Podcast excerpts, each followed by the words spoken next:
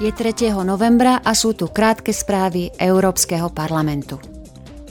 Predsedníčka Európskeho parlamentu Roberta Metsolová odsúdila rozhodnutie iránskeho režimu uvaliť sankcie na viacerých europoslancov, ako aj novinárov, obhajcov ľudských práv a niektoré inštitúcie.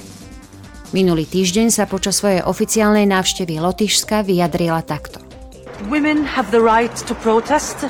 Ženy majú právo protestovať. Životy a slobody žien sú nedotknuteľné. A v mene Európskeho parlamentu by som rada všetkých uistila, že za tieto základné hodnoty neprestaneme bojovať. That we will not stop fighting for these fundamental values. Parlament a rada sa minulý týždeň predbežne dohodli na tom, že do roku dvetisíctridsaťpäť treba v prípade nových aut a dodávok dosiahnuť nulové emisie. Ide o prvú dohodu v rámci balíka Fit for päťdesiatpäť.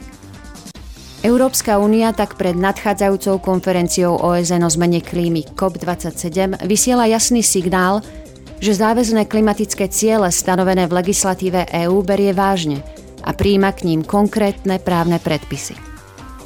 Prechod na zelené hospodárstvo môže mať negatívny vplyv na automobilový priemysel a na jeho zmiernenie sa preto počíta s vyčlenením primeraných finančných prostriedkov. Členovia podvýboru pre daňové záležitosti sú dnes a zajtra na služobnej ceste vo Švajčiarsku. Poslanci sa stretnú so zástupcami kľúčových švajčiarskych inštitúcií, ako je Federálne ministerstvo financií a Federálna daňová správa, členmi výboru Národnej rady pre hospodárske a daňové záležitosti, ako aj so zainteresovanými stranami zo súkromného sektora, odborníkmi a organizáciami občianskej spoločnosti.